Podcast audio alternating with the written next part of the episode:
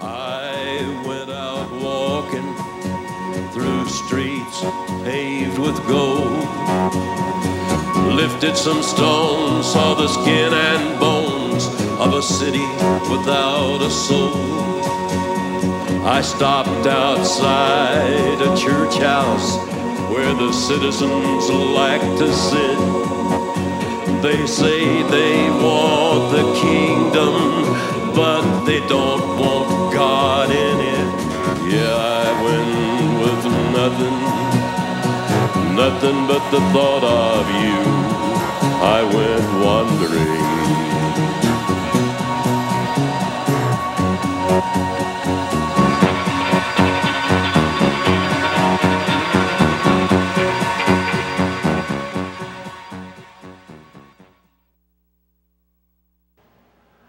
Live from the Mecca of Mormonism, Salt Lake City, Utah. This is Heart of the Matter, where Mormonism meets biblical Christianity face to face. And I'm your host, Shawn McCraney. Next to me, someone who's brightened up the studio. Beautiful. Look at the beautiful flower. Her name is Sophia. Say hello, Sophia. Hi. Say it one more time. Scream that. Hi. She, she's so delicate, she doesn't want to offend the camera. And Sophia, I understand something exciting is coming up in your life. What is it? I'm going to Hawaii. She's going to Hawaii. That is going to be so fun. When you get over there, now listen, get over there, look around you, you're going to see how beautiful it is, and you're going to say, God made a beautiful, beautiful paradise over there. So that's going to be wonderful. And is there something you'd like to say to the camera and to the audience? Yes. Okay. Um, hi, Mom. Hi, Mom. Excellent. Thank you so much for being on the show. Ugh. All right. All right, folks, Jonas, join us tomorrow night. Uh, that is Wednesday, July 6th, 6 p.m., Wheeler Farm, for what we feel is one of the most important messages that you will ever hear about Christianity and politics today. Uh, take one more look at some in house propaganda.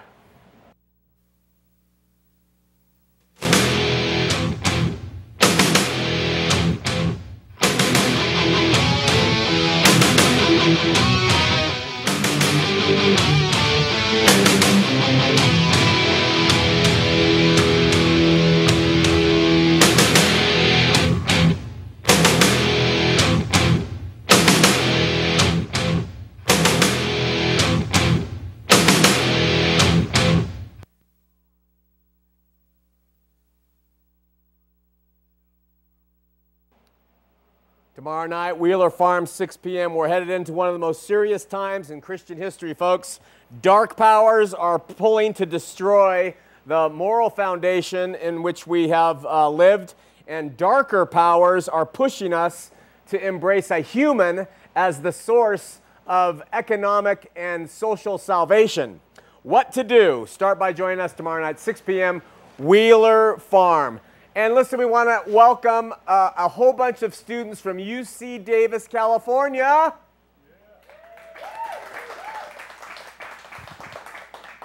Yeah, grab a pencil and paper.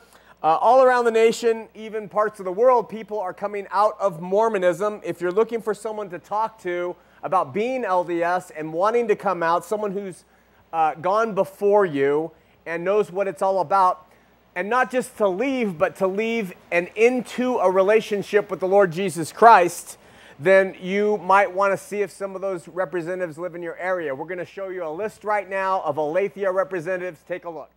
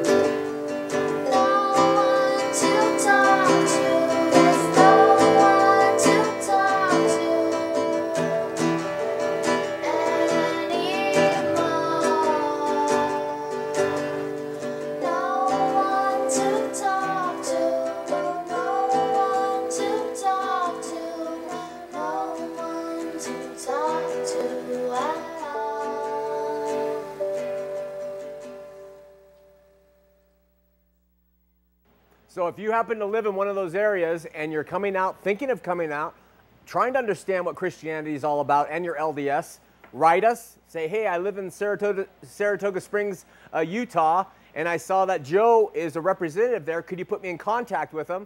And then we will take your email and we will forward it to Joe, and Joe will contact you, and you'll get together. Now, we've already had people get together in Pennsylvania. We've had people get together in other places. I don't know, I don't handle it. Cassidy and Mary handle it, but uh, it's happening. And it's a great thing because you, you, you don't want to be alone. You want to have someone that you can talk to. So just write us. And of course, if you want to be an Aletheia representative and be on that list that we scroll once a month, uh, write us and tell us, and we'll talk to you about how to do that. Finding an adept and honest uh, mechanic can be as difficult as finding a relaxed pig at a luau. Uh, but Affordable Automotive on 9th East is both good and honest for all of your automotive needs. Affordable Automotive! There's my commercial for 'em. All right. How about a moment from the Word?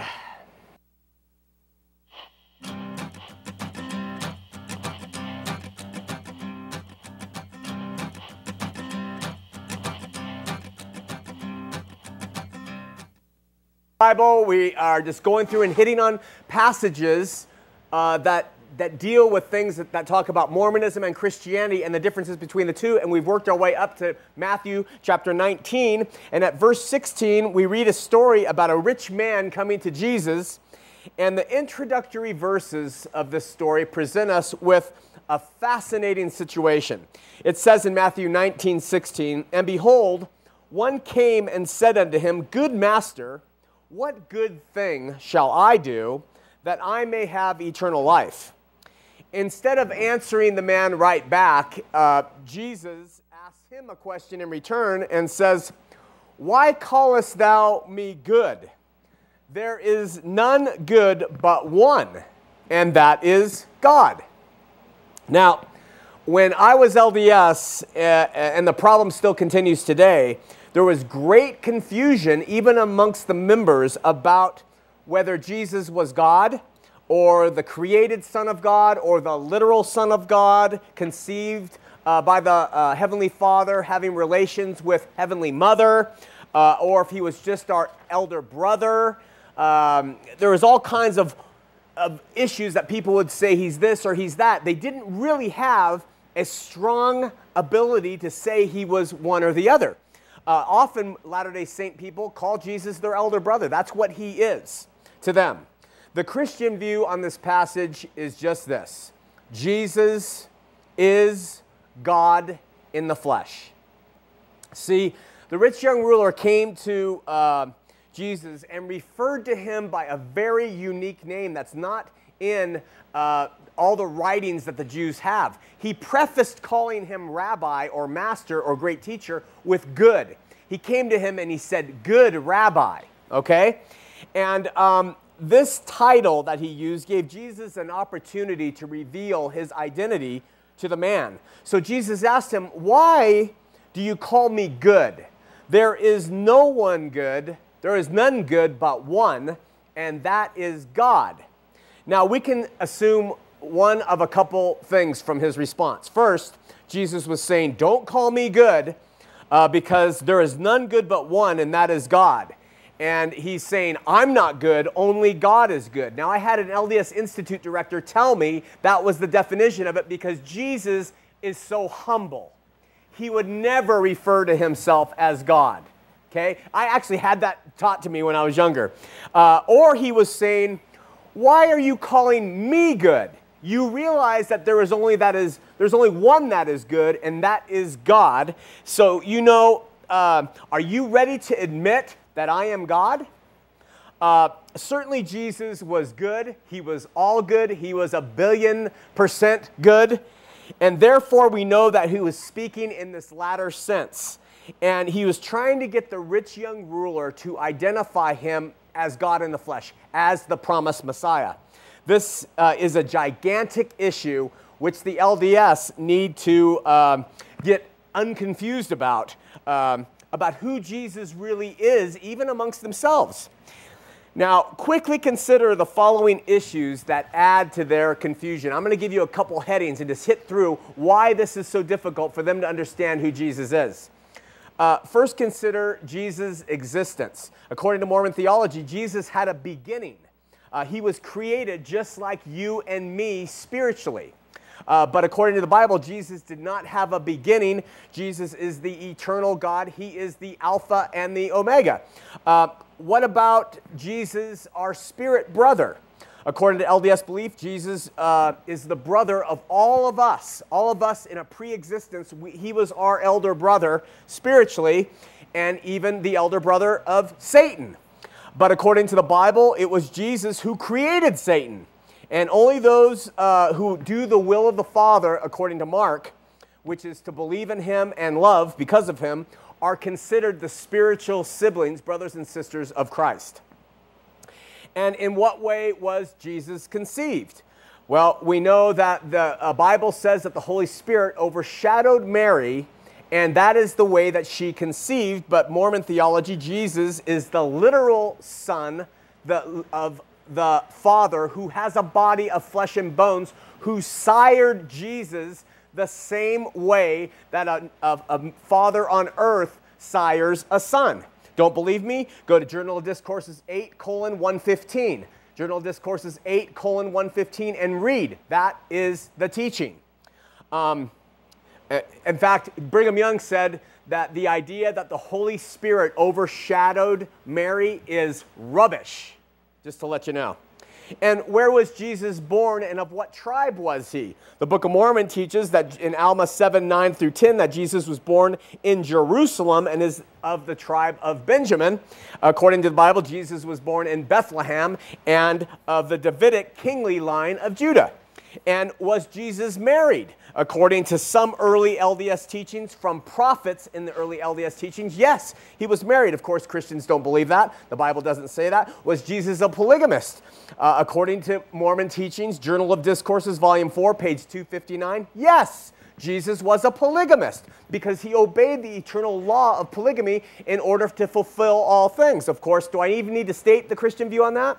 And then where did Jesus atone for sin? Of course, the LDS say he atoned for sin in the garden by contemplating on what it would be. Christians know that the atonement was for sin was inflicted by death. The same way an animal sacrifice in the Old Testament was inflicted upon the animal and the animal was killed. Not put in a little pin and forced to really think about it. It was killed, and that is how the atonement for sin occurred. And then was Jesus' blood enough to cleanse all sin? Common LDS belief, Journal of Discourses, Volume 3, page 247 of 1856, no. His blood does not cover all sins. There are some sins that you have to shed your own blood in order to even possibly have a chance for remission of those sins. And according, according to the Bible, his blood is shed for all sin. And then, uh, was there darkness when Jesus died? Joseph Smith trying to best the Bible and beat it out where the Bible says there was three hours of darkness, Joseph Smith's Book of Mormon says there was three days of darkness when he died. And then where did Jesus preach his gospel? Of course, Joseph said he did in the Americas as well as Jerusalem. This is amazing because according to the Bible, Jesus is seen ascending into heaven. An angel tells his disciples, hey, he will return in the same way. Don't worry about it. Joseph said he went to the Americas. And then what of salvation? Bottom line, through Christ. To the LDS, Jesus paid for sin conditionally. But Joseph Smith must also be accepted as a prophet of God to enter into the highest degree of heaven. That's Doctrines of Salvation, Volume 1, page 188.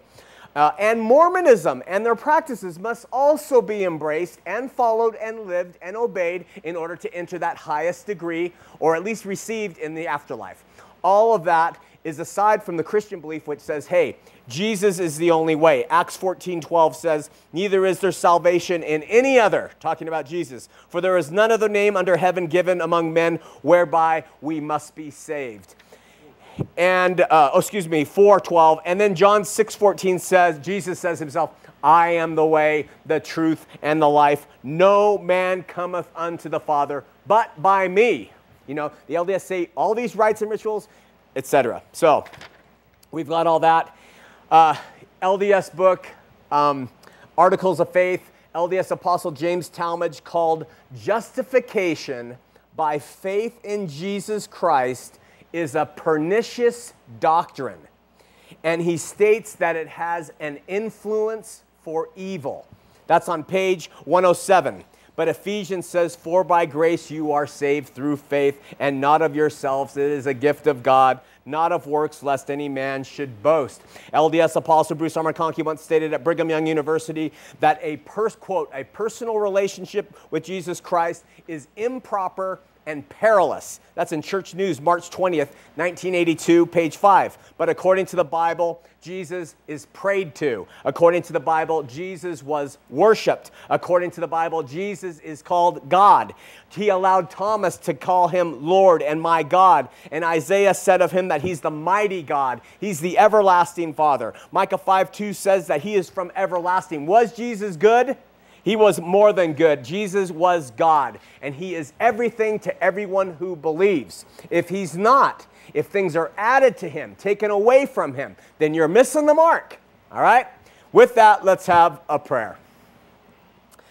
Father in heaven, we come to you and need you at this time. Uh, we pray for our audience here. We pray for those who are in TV land watching, on the archives, on YouTube, and just be with us as we talk about this next segment uh, regarding the Book of Mormon and the way Joseph Smith uh, constructed it and brought it about. We love you, Lord. We need you. Open eyes and ears. Bless our volunteers. In Jesus' name, amen. I didn't mean to rhyme that last part. Uh, so let's go back for a second and we're going to lay out where we are so you can see the progress. Now, there's a method to this madness. So, Derek, you're going to show the board. And what we have here, I hope you can see it. I can't see it. Can you guys see it on the screen? All right, good. Listen, first we had the ground upon which Joseph Smith developed, uh, and that's the early American settings that we've talked about, right? That was uh, when we were building the case that early America and everything we covered. And then last few weeks we've been talking about the actual seed for the Book of Mormonion. We're calling it the Book of Mormonion. Why? Because it was built and it has many layers.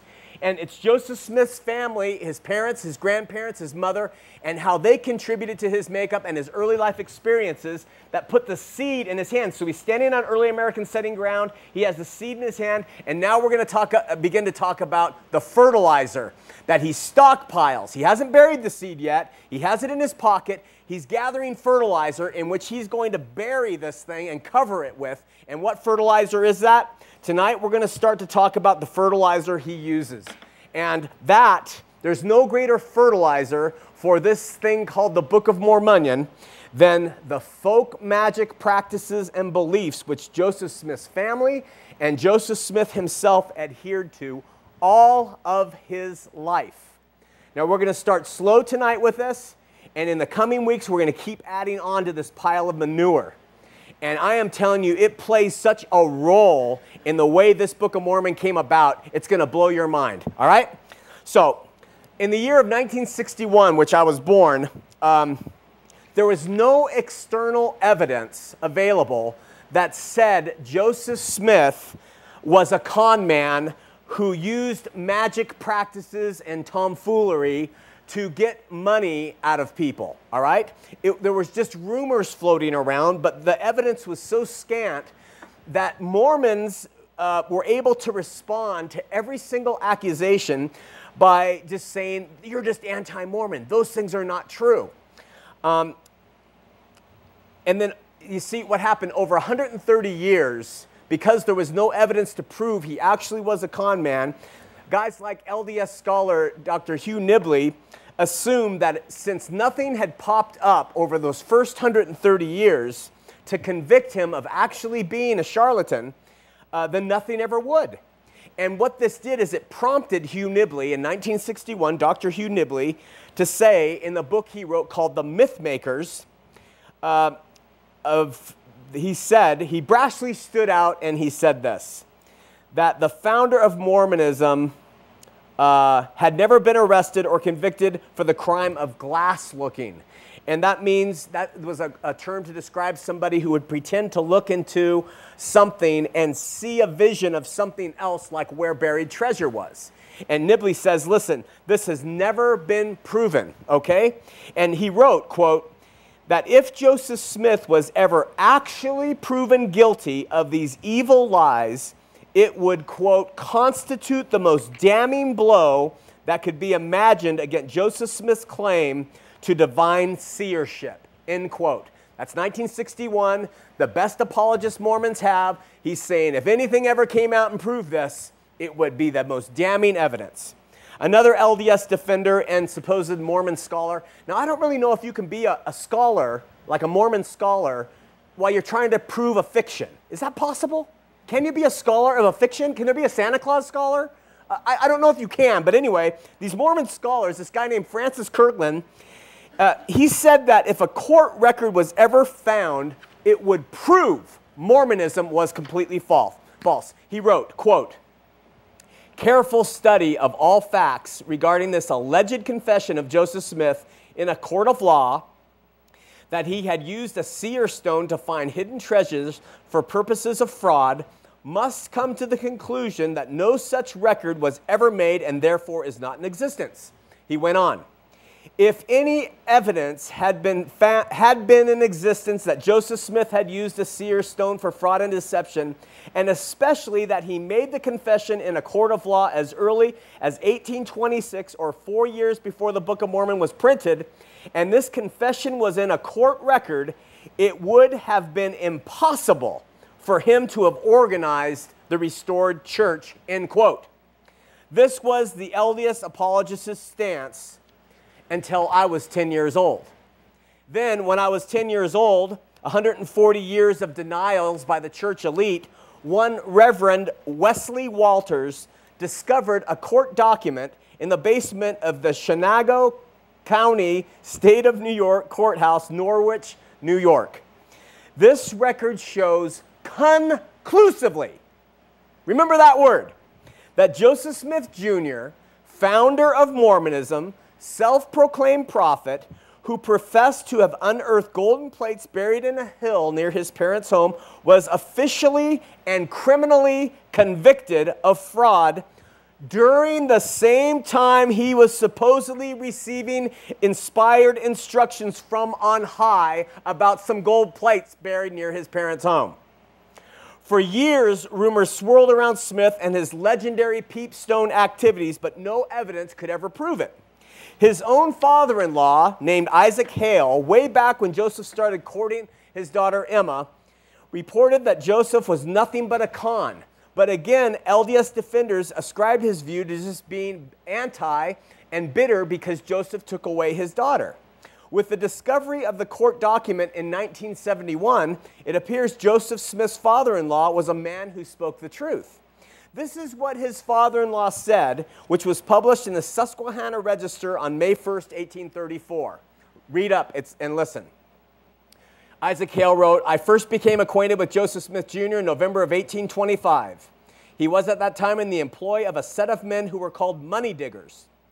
And his occupation was that of seeing or pretending to see by what, by that, what means of a stone placed in his hat and his hat closed over his face.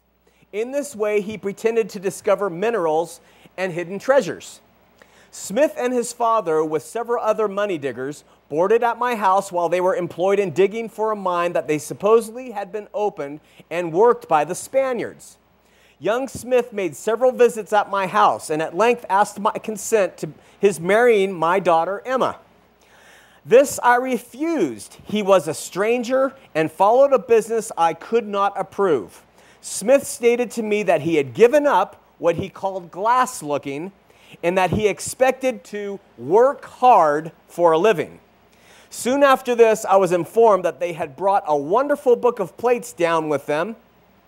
The manner in which he pretended to read and interpret was the same as when he looked for with the money diggers, with the stone in his hat and his hat over his face, while the plates were at the same time hidden in the woods. For the first 140 years after Joseph Smith formed the church, LDS members, defenders, and apologists cried that those who questioned Joseph Smith, they would say, You lie, you lie, you lie. The prophet Joseph was never involved in such activities, and he translated the sacred Book of Mormon by using a thing called the Urim and Thummim which came with the golden plates, not by staring into a hat with a rock into it and pretending to see uh, that he used to find buried treasure with. That was until 1971. Now, uh, now regarding this subject, only the uninformed, uninformed Mormons will cry, "You lie, you lie, you lie." But what do informed apologists and defenders who know the truth, what do they say about this fact relative to Joseph Smith that it was proven in 1971? That he was convicted of conning people by pretending to find buried treasure on their lot by looking in, uh, at a rock in a hat, and with that same method, he used to supposedly and secretly translate these golden plates by looking at the rock into the hat. You know what they say? They say, So what? They say, I know the church is true. Um, they say those facts don't mean he lied about the plates or the first vision or the revelations he had. Listen to LDS apologist Marvin Hill and what he says. Listen closely. Quote For the historian interested in Joseph Smith the man, it does not seem incongruous for him to have hunted for treasure with a seer stone and then to use it with full faith to receive revelations from the Lord. End quote. It doesn't matter what the facts say. It does not matter what they point out. What matters is their desire to believe. Since Reverend Walters literally proved through court documents that Joseph Smith was a convicted con man, uh, the LDS have had to become more forthright in their explanation of how he translated the golden plates. Now, all the Urim and Thummim talk has kind of fallen into this who the hell knows what happened with the Urim and Thummim because he never used a Urim and Thummim to quote unquote translate the plates. He used this method of putting the stone in the hat, reciting things, and we're going to talk about how he did it in future shows, reciting things, and then in a stupor of thought, going off alone, thinking, coming back, and doing the same thing.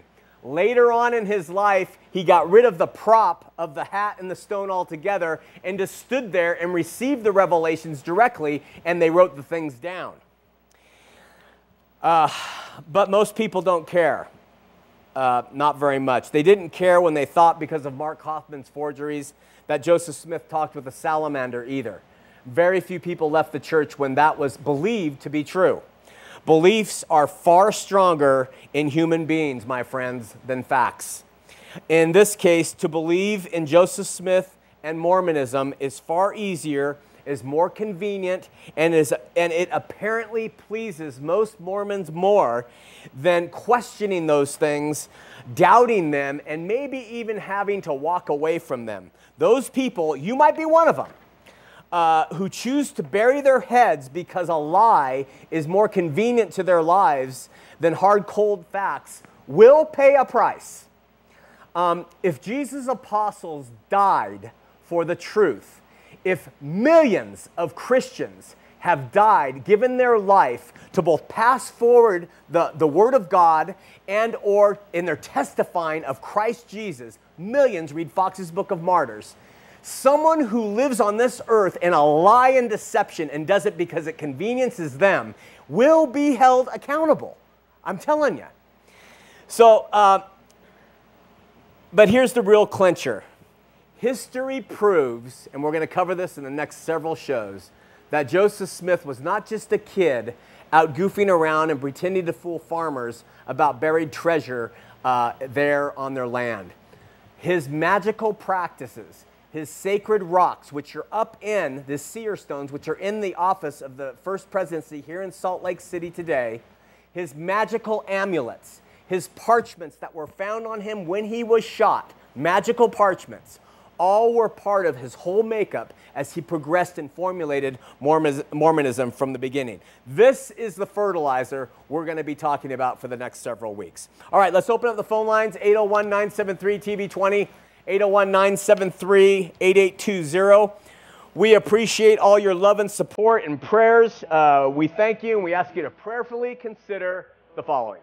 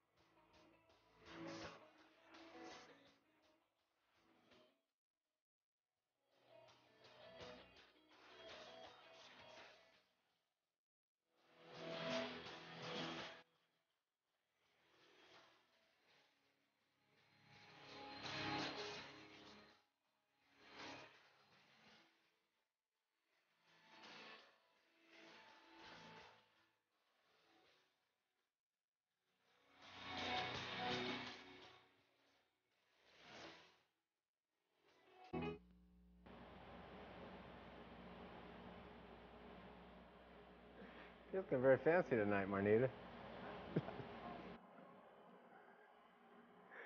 hey, we're back. Hey, listen, uh, we get uh, probably maybe once a month, we get a letter from somebody in the uh, prison system here in Utah. Just received this one today, and just reminded me. I want to say, uh, we used to do shout outs on the show years ago. Just want to shout out to all you uh, prisoners and inmates out there, and our hearts and prayers are with you. Uh, you're on my personal prayer list for prisoners. And uh, we know that uh, you were caught for mistakes many of us have considered doing or were never caught for. So uh, uh, we hope you will turn to the Lord Jesus Christ as the source of your salvation. And, uh, and continue to watch. If you're LDS, realize that what they do to you in there in terms of your repentance process is baloney. You go directly to Christ, ask Him for new life, and He'll give it to you. Just to let you know, uh, the Greenery Restaurant, someone passed this off to me a few weeks ago, is giving you $4 off on an order of a half dozen of Mormon muffins. So, so the Greenery Restaurant, $4 off, half dozen order Mormon muffins. Now, it doesn't include what's in uh, the Mormon muffin, but I would believe there's grape Kool Aid in there somewhere. I, I- just have to believe it's in there somewhere. Okay, but up. What lengths will people go to create a deception in the name of God? We received, uh, Derek received this letter. He called me, and it has the name of a man, a real man, a real address in West Valley City, real zip code, and real phone number. And the letter is, I mean, it's double, uh, single space, double type. And it goes on, and he just lambastes me in the name of this poor man, and he says he's this, he's that, he's this, he's that. Watch out, the church is true, you're this. And then he adds in here, and I'm a child molester. And then he goes on and does all this other stuff, and he says all this other stuff, and he says, you know, may the real Jesus find you and bless you, and then he signs the name by this guy's name. So we call this guy. Do you send us a letter? No. No, I would never send a letter like that. His kid talked to us. So what this what this evil person did, who I guess is LDS, wanted me to get up here and read this off about this atrocity and think that we're that stupid that we're going to lambaste this poor innocent guy and that you are so evil that you would go to the time to professionally write this thing and send it to us. You're sick. You're sick. All right. Um, we have some calls. Who do we got? I can't see it with all those questions. Can we scroll up, down? Is anybody on the phone? Are they listening? Is anybody? Uh, uh, the phone lines are lit up. Is there a call available? Okay. Op- operator still. Okay. Uh, why was it okay for Joseph Smith to drink and smoke after he wrote the Word of Wisdom, and it's not okay for us? Uh, probably the same reason why it was okay for Joseph to get 14 year old brides and it's not okay for us uh, and hide them from his wives. Probably for the same reason everything was okay for Joseph. Listen, it was a con from the get go. The word of wisdom, Joseph Smith, way after he received the revelation, put a bar in his house. They had bars here in Salt Lake City when Brigham Young founded it. The, the whole thing, when the word of wisdom from Mormons, that is, don't smoke, drink alcohol, coffee, tea, when that became really strong in the Mormon church was when they got rid of polygamy. Polygamy once separated them from the rest of the world. Nobody wanted to kind of hang out with the Mormons because they were polygamists.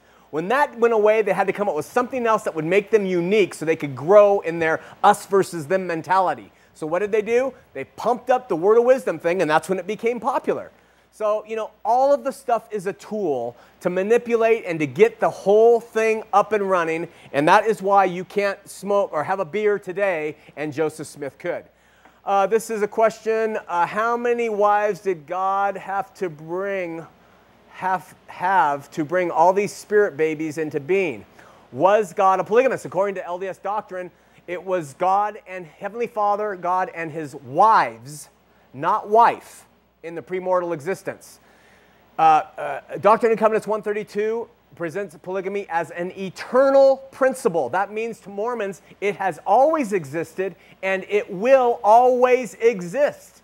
It doesn't exist right now in practice, but it does in terms of a doctrine because the law won't allow it to exist in terms of a practice. If the law allowed polygamy, the LDS would sometime reinstitute it here in this, uh, in this country. Because, but because the law for, for, forbade it and they couldn't become a state, uh, they issued a manifesto saying it's off right now. But it's still part of the Doctrine and Covenants. It's still an eternal principle. This is why a Latter day Saint man today who's married to his wife and his wife dies, he can go and take another girl into the LDS temple, be sealed to her for all eternity. She dies. He can go again and get another one. And when he dies, all of them will be his wives. So, where the LDS church says we don't have anything to do with polygamy, it's a lie. They still practice it, it's just spiritually practiced. The principle they believe is eternal. If the principle is eternal, it existed when God was a man, which they believe, and when he lived, and he also acquired wives. And when he went to his celestial kingdom, he took them with him. They created spirit babies, us, and that's how the whole thing keeps going. All right? We're going to go to Bob in Clearfield on line one. Bob, you're on Heart of the Matter. Hi, Shawn. Hey, um, you were talking earlier, and I'm probably going to mispronounce this, about the Urim and Thummim and about Joseph Smith supposedly having it. My understanding, and I am non-LDS, by the way, Uh-huh. but I, my understanding was that when he did the original translation of the first 114 or 118 pages, whatever Yeah. it was that got lost, once those pages got lost, God got mad and took those the magic spectacles away from him, and then he had to use his stone to translate the mini plates and start over. Yeah. Now, did you understand it that way when you were growing up, or when you were LDS? Uh, when I was LDS, no, but I understand it that way now. I don't understand it that, uh, and what he's taught, uh, viewers, what Bob's talking about is Joseph Smith, when he first started translating the Book of Mormon, the plates were under a blanket. We're going to get to all this later. And he sat on one side of a, of a curtain, and his wife sat on the other, or sometimes right across from him with the plates covered. And Joseph would use the uh, spectacles that he's talking about, the Urim and Thummim. I always said Urim and Thummim, but it kind of sounds weird. And uh, and then what he's saying is Joseph lost the first 116 pages, and he's saying that God took those away. I never understood even today that he took those away permanently. I think they were always available to Joseph, but he uh, he used them as a prop when he started. And after the 116 pages were lost, he just went to the stone. And because the stone was easier, in my opinion, because in the hat he could put his outline. But we'll talk about that as time goes on. Okay.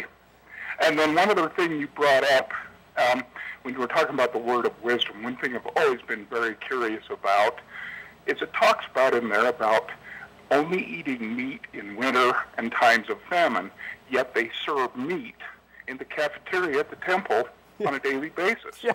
Why doesn't that matter? Yeah, I know. How come Cafe Rio owners aren't listening to that?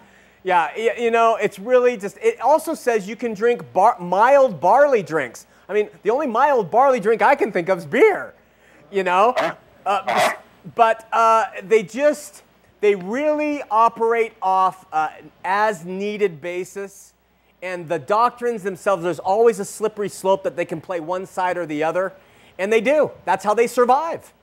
I, I just find it amazing that the doctrine of God can be remain ever changing and never stay the same. He keeps revealing different new things and changing his mind about what he originally came out with. And it's hard to imagine that the one everlasting Almighty God who knows all would have to change his mind. He would be wrong about something. Isn't that amazing? Yeah, it is. Just That's amazing. really all I have, Shawn. Thanks for your time. Thanks for watching, Bob. T- take care. Uh, Dave, he's right before Joseph Smith was shot. He requested a bottle of wine because he was very depressed. And yes, and he and Hyrum and John Taylor, yes, they did drink wine uh, the night or the day that he was shot. But I'll wait for the question to be finished. Uh, there's another question up top that says when Joseph Smith translated the golden plates, was it translated straight into chapter format or was it formatted at a later time? Let me tell you something. The Book of Mormon that we have now uh, is nothing like the Book of Mormon that Joseph Smith uh, gave. Joseph Smith gave a uh, just, uh, it was like a novel and without really probably many paragraphs. It was just the writing, uh, and it wasn't broken up into chapters. Uh, it wasn't. I don't believe it was broken up into chapters or verses. It was just like a novel, and then they came back later and did it. But what's more impressive in, in the negative is that the verbiage was so off 3,900 and something changes in it. So the Book of Mormon you read now reads more like Scripture. But if you had an authentic Book of Mormon and read what Joseph Smith, it would read like, you know, uh, it would read like a farmer uh, wrote a book of, of crazy fiction and you would know it was a more of a con. So when we get to the Book of Mormon and start going through it, I'm going to use the original version and read from it so you can see what he was really saying and you're going to see the thing was a joke, okay? So, uh, reference for that wine drinking is History of the Church, Volume 7, page 100 through 102. Operators, uh, still uh, clearing your call. Listen, a man named Warren Cole Smith, he's an evangelical. He wrote a long article about politics. He says, My final point may seem minor to most Americans, but I think it should make a significant difference to evangelicals. As Theodore Roosevelt said, the presidency is a bully pulpit. Indeed, it has become the bulliest pulpit in the world. The entire planet hangs on what the occupant of that pulpit says and does. Placing a Latter day Saint in the pulpit would be a source of pride and a shot of adrenaline for the LDS Church. It would serve to normalize the false teachings of Mormonism the world over. It would also provide an opening for Mormon missionaries around the world who could start every conversation with, quote, let me tell you about the American president. To elect a Mormon president is to advance the cause of the Mormon church. I could not agree with somebody more. Unfortunately, here in the state of Utah, there is a Christian reverend who, in the newspaper on uh, KSL.com, is quoted as saying that the article was uh, this is the bedrock of discrimination and bias and should not be part of the American conversation. What he was talking about is criticizing a candidate uh, for presidency because of their religious faith. So we have Christians now stepping into the arena and saying, leave them alone. We don't care if they're LDS. We don't care if they worship the goat god Behema Shema. We need to let them run and let them have that opportunity. Let me tell you something this Warren Cole Smith could not be more right. You cannot put uh, a Latter day Saint in the office because when you do, Mormonism wins. Okay, uh, we're going to go to Tracy, who is LDS. Uh, it says TJ or TJ in Tracy, California. TJ, you're on Heart of the Matter. Hey, TJ, you got to speak up. I'm on speaker. Yeah, you're on the air. Uh, yeah, um, let's see. Uh, I was thinking about what you told me uh, last time about facts. So, um, Okay, wait, Tracy. Oh, wait, TJ? TJ? huh? Yeah. Okay, take try to move your mouth a little bit away from the phone and talk a little bit quicker. All right, sure. Okay, good. All right. Is that good? Yeah. All right.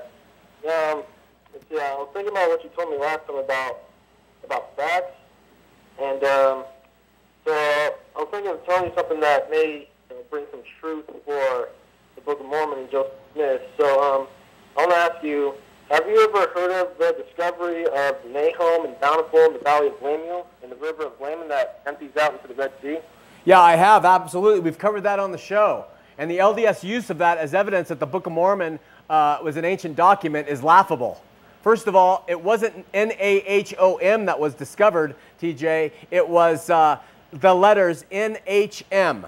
That was what was inscribed upon the tablet. That's the single evidence. They find some letters inscribed on a tablet that say NHM, and they believe that that proves that the word Nahom that Joseph Smith used in the uh, Book of Mormon proves it was a historical document. It's not. That's just a little, I mean, it's, I, I, I can't even think about what it's like. It's like having a Grand Canyon full of proofs that the thing is false, and then at the top of the Grand Canyon, you stumble over a bone and you say, This was an American Indian that was in the Book of Mormon. I mean, you, you can't think this way. You have to look at what the preponderance of evidence, and if something comes up, sure, search it, test the Nahom theory, but it's just not right. Does that help? Well, um, Nahom is not the only place, you know. There's a Valley of Lemuel and a River of Laman and uh, Bountiful.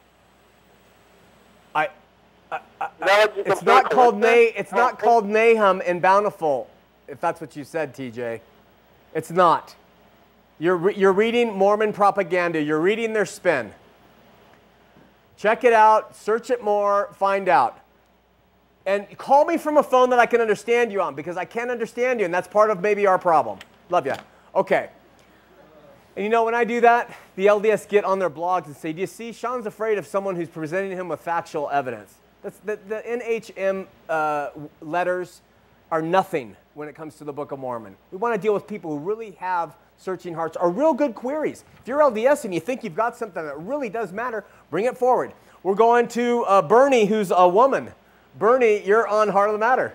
Hi, a um, couple of questions. First of all, Yeah, I am looking forward to meeting you at Wheeler Farm tomorrow same here. with uh, Calvary Chapel Church. Mm-hmm.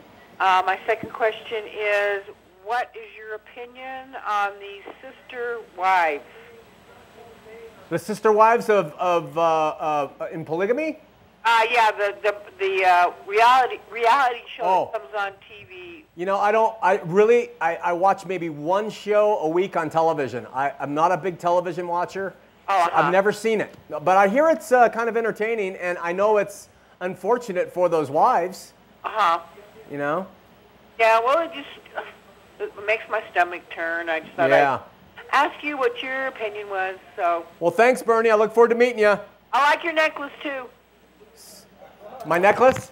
I like your necklace. Thank you. All right, dear. I'll see you at the park. Okay, Bernie, take care. Bye, bye, dear. Bye bye. We're going to Martha and Sandy, first time caller. Martha, you're on Heart of the Matter. Martha? Hi. Hi, Martha. Oh, hi, Shawn. God bless you. I'm first-time caller, avid listener, and watcher. Uh, appreciate you very much. I just had a question. I recently heard that uh, the LDS are building a temple in uh, Rome, Yeah. Italy. Yeah. And on that temple, they're going to be putting huge crosses uh, over the doors, apparently. And um, number one, I want to know is that actual? And number two, if it is, is there any plans that they will be now putting crosses and other things on their other buildings? Um, so I'll Okay. let you go with that. All right, Martha, you going to stay on the line? Uh, I'll just hang up and let you answer on, on your show. Thanks, Martha. Thank Bye-bye. you so Bye-bye. much. God bless you. You too. Uh, we uh, had some pictures uh, sent to us from a secretary of some sort who was connected to the architects of that temple. And uh, uh, they confirmed that the architects were talking and they couldn't understand why they were putting those crosses on the door. Now, this could be all hearsay and myth making. I'm not saying that's factual. We did look at close renderings of the Rome temple, and it does in fact look like in the etched glass or wood are figures of the cross. Uh, however, um, we don't know it to be fact. If they are doing that, um, I personally say it's one of two things. It's either a great a deception. They're in Rome to get ingratiated with the Catholics or whatever. And or it's a step to just try to become a little bit more. I would love for the LDS churches to put a, a, a horizontal bar on all those steeples they've got and, and put crosses on there. And, and, and even if they haven't changed their doctrine, just by doing that, it is going to open up their members to the purpose and need and beauty of the cross. And so, while yes, they're deceptive, and yes, they think they're ahead of the game and they're keeping themselves strong as an institution, God knows what He's doing. And if he's uh, if this stuff is happening, I say keep going, go ahead and do it. You know, I don't think they will. We're going to see if that is the case in Rome, and it will be interesting if, if it happens. So we'll talk about that more. Uh, you know, somebody from their mission sent a newsletter that went out to the missionaries. Now, the Mormons all say we just love and embrace everybody and everybody's fine. Here are the, the missionaries' uh, Protestant articles of faith. They, number one, this is what the missionaries are mocking about Protestants. They say that we say, we believe in God, Jesus Christ, the Holy Spirit are one God, but three gods, but one God, but three gods. They are three parts, but one God, sort of like an egg. That's the first one. Second one, we believe that man is born under Adam's sin, but ultimately we won't be accountable for any of the sins we commit. This is their attitude, my friends. They think they're keeping uh, the law, and they think they are righteous, and Christians are not. Number three, we believe that through the grace of Christ, all mankind will be saved regardless of obedience, ordinance, ordinances, or works. It goes on and on and mocks. Uh, uh, uh, it mocks the heck out of evangelical Christianity, of the Protestant religion.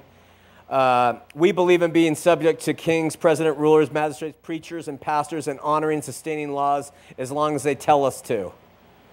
And uh, the final one is we believe in being honest, true, chaste, benevolent, virtuous, and doing good to all men on Sunday.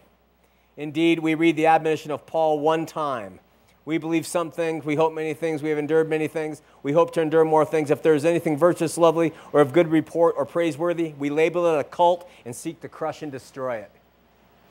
They put on a, they put on a, a pretense that they are holy and good and love everybody, and they use this ecumenical kind of format to get their way going. It's not true. I'm not a fanatic. I am so laid back, but I'm just telling you, this stuff is not true. We are going to John in Salt Lake City, first time caller, and he's LDS. John, you're on Heart of the Matter. Hello? Hey, John, you're on the air. Uh, yeah, Shawn, I had a question about, you know, what your educational background is. Do you, do you have a degree in theology or? No. I, uh, my educational background is uh, and I'm not being facetious here. Mm-hmm. Uh, I went through uh, grammar school and cheated my way through it. Uh, junior high school, barely passed. High school, cheated my way through that. College, cheated my way through that. BYU. Uh, and then I was a Mormon and I was a stockbroker, and I had a number of uh, classes I took relative to that, continuing education. And then I went to Bible school uh, for two years full time, non accredited, not a degree. And that was through Calvary Chapel School of Ministry in Costa Mesa, California. And that's my education. Okay. Well, well, can, I ask you, can I ask you why?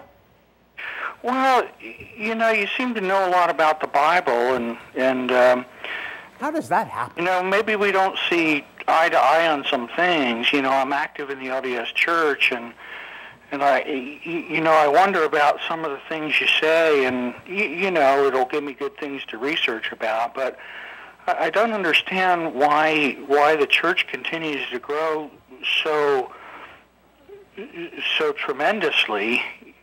If if if all these people are being deceived, I. Uh, oh. Well, let me answer that. You know, Jesus says, straight is the gate, narrow is the way, few be there that find it. Muslims are a billion ahead of you, buddy. So, I mean, if you think you're big shots because you got 12 million, 16 million people, I mean, the Muslims are crushing you. So, well, if, if, we're talking about uh, size being indicative of truth, uh, yeah, I don't think that's really a, a good measurement. Lack of an, from an ed, uneducated man, that's what I think. So, so, so you think that all the leaders of the LDS Church is education, uh, is educated as they are, or are deceived? Well, I have to, I have to read this to you. Can I read from the Bible? Which I only went two years, but I do remember some things. Let me read this to you. It says, God has chosen the foolish things of the world to confound the wise, and God has chosen the weak things of the world to confound the things that are mighty. And the base things of the world, that means the, the creatures who really can't hardly even talk, dude. The ones who are like living in farmlands, you can't tell them between the animals. The base things of the world and the things that no and, the, education. and, and the things that are despised And, and wait wait and the things that are despised has god chosen. Yea and the things that are not the things that are that no flesh should glory in his presence. Now what were you talking about? The educational level of who? The apostles? Sure. oh and you think that's a good thing? Well, I think they're in a more spiritual situation than you might be. Oh, and ba- what do you base that on? The fact that they've got a degree? How, what kind of degree did Peter or, uh, have? What kind of degree did John or Andrew have? Oh, fishermen? Oop, despised tax collectors? And Joseph Smith was a farmer. Oh, that's a good fallback, and, too. And it was prophesied that Good you know, fallback. people Jo- like yourself were, Joseph Smith was a hayseed. good did- evil. Jo- what's that? You're you got a chip on your shoulder, I think, because No, you know what I do? I get right to the you. heart of the matter, dude. You're, you're, You're a phony. with experience with You are church. pretentious. You stand and preach You again. call and you have this air about you. Shawn, hey, uh, this listen, we, we have some things about each other that we kind of agree and disagree. But you know, Shawn, Shawn, what's your time. what's your People like educational level, Shawn? I mean, against the apostles are educated and wealthy men, and the church is growing so fast, Shawn. I mean, tell me, how could that be if it wasn't true? You're an idiot. Read the Bible. Read the Word. You will find that you are arrogant to the bottom of your souls. Why don't you look up and see yourself oh, for yeah, the you sinner so that well, you are? John, that, that you can you can say that I'm arrogant, but but y- Well, what are you if it wasn't arrogance? you're well, you're preaching. You know, What was it if it wasn't arrogance? you're arrogant. No, what was that if it wasn't arrogance? Academic uh, achievement? Growth of You've your church? on your What was that if that wasn't arrogance? Was it pride? Work out for you. You've got a chip on your shoulder. No, I do have Now a chip on my shoulder. I spent LDS 40 religion. years in a church That's that was a lie. You've got 1,300 people watching you, and the church has 13 million members. And You know what? I praise Oh. God for the 1,300 that are watching me. If there was two watching me, I praise God that we're reaching two. You are a proud fool. Good luck, buddy. Good luck. Oh, we're out of time. Five seconds. We'll see you next week here on Heart of the Matter.